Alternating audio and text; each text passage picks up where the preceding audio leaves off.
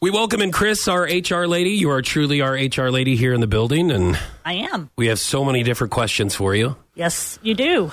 A lot of questions that usually fall in the gray area whenever you do your HR training, maybe sexual harassment training in the workplace. Yes. And uh, so this week's question, Chris, is how do you confront someone who smells oh, that's a hard one.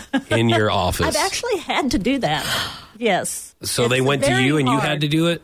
I actually had a manager come to me and say, "How do we address somebody that has body odor?" Oh no. So uh, was that here? No. no Dang it. No, it was not here. So Would you be able to tell me if it was? no, okay, but so it was. then uh, it was not. it here. really wasn't. Okay. Okay, so how do you do that? So, uh, you have to confront them very um, diplomatically. You- In you what don't wanna way? hurt like their feelings. put your arm around him, and, and well, and, but and then w- but the other hand, you put it on your nose because you can No. barely stand the smell of that person, and go, "Hey, buddy."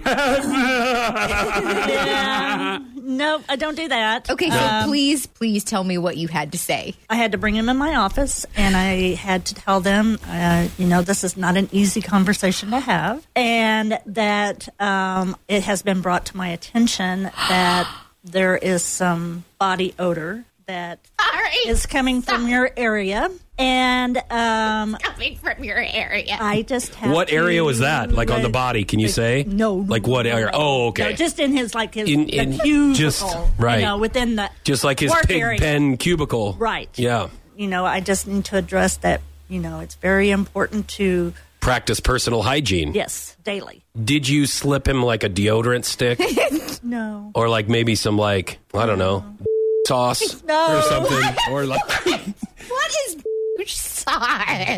spray or anything like something like that? No, no, no, no, no, no, no, no. Did you when he came into your office? Did you just start Febrezing him? Or like No, that happened after he left. you Febrezed his whole Oh, yeah. area? Oh, Yeah, yes.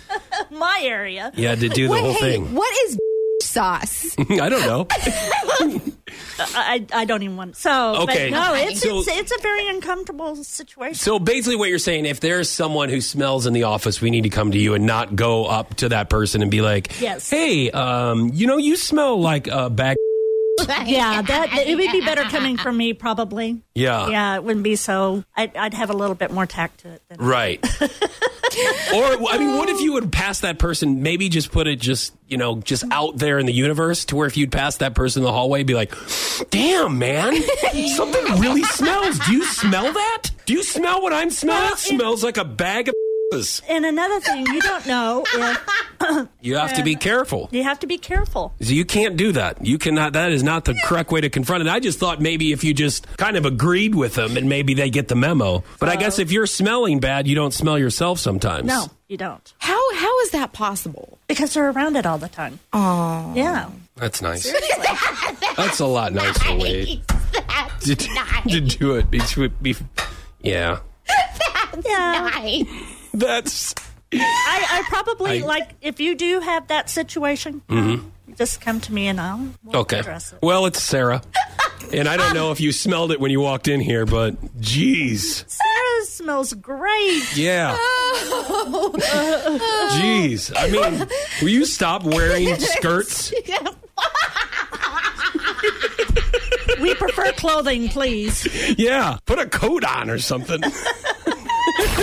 You're listening to Foch and Sarah on Power 96.5.